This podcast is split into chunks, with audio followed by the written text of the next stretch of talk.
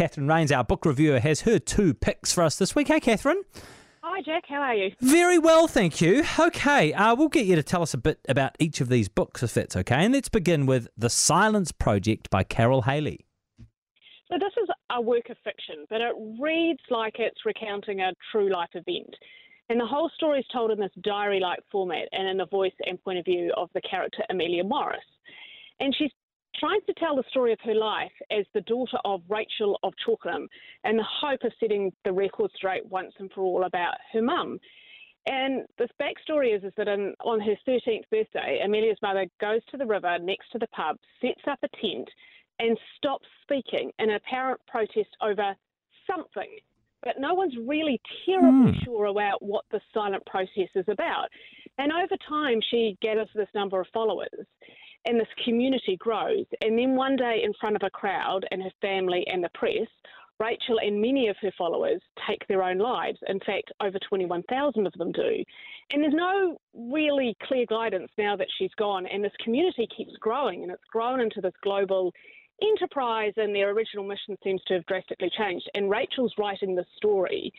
Um, Rachel's daughter's writing the story to actually tell her side of the story and are publishing the accounts to show the world that you know what they all stand for is wrong. And it's just it's fascinating the way the story gets told and the point of view and the twists and turns. And yeah it just yeah was a really interesting story in a very interesting way that it's told. Uh-huh. and yeah yeah, okay. That sounds great. Yeah, right. Okay, that's The Silence Project by Carole Hailey. You've also read The Mysterious Case of the Alperton Angels by Janice Haley.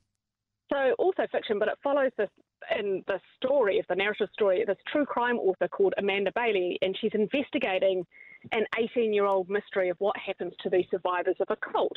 And now, two decades later, these Alperton angels have you know, things have changed and she's commissioned to write the book on the subject, but she's not the only one and she's trying to beat her rivals to it and they start to look at what's happened, and it comes apparent that she needs to collaborate with the, this guy, Oliver Menzies, to find out what's actually going on. And the cult and this charismatic leader had convinced two teenagers that a newborn baby was the Antichrist and they all must die to save the world from evil. And the girl, just in time, comes to her senses and they're saved. But no one knows where she is and what happened to the baby. And Amanda's determined to find out. And she ends up heading in all sorts of different directions mm. in the way it's happened. And the way the stories happen, it's kind of this unusual structure. And the investigation's told through messages and transcripts and researchers research.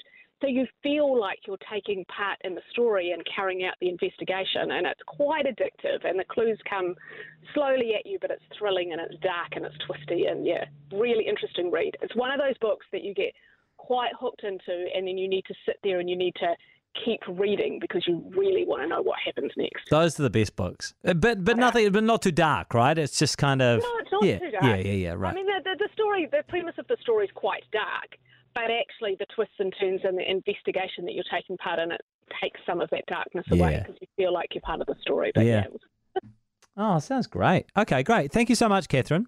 So, those books, once again, the second one, the big page turner, was The Mysterious Case of the Alperton Angels. That's by Janice Haley. I'm getting a bit confused because that, that's Janice Haley. The next book was written by Carole Hailey, but they're spelt different ways and I don't think they're related. Uh, the Silence Project was uh, Catherine's first book.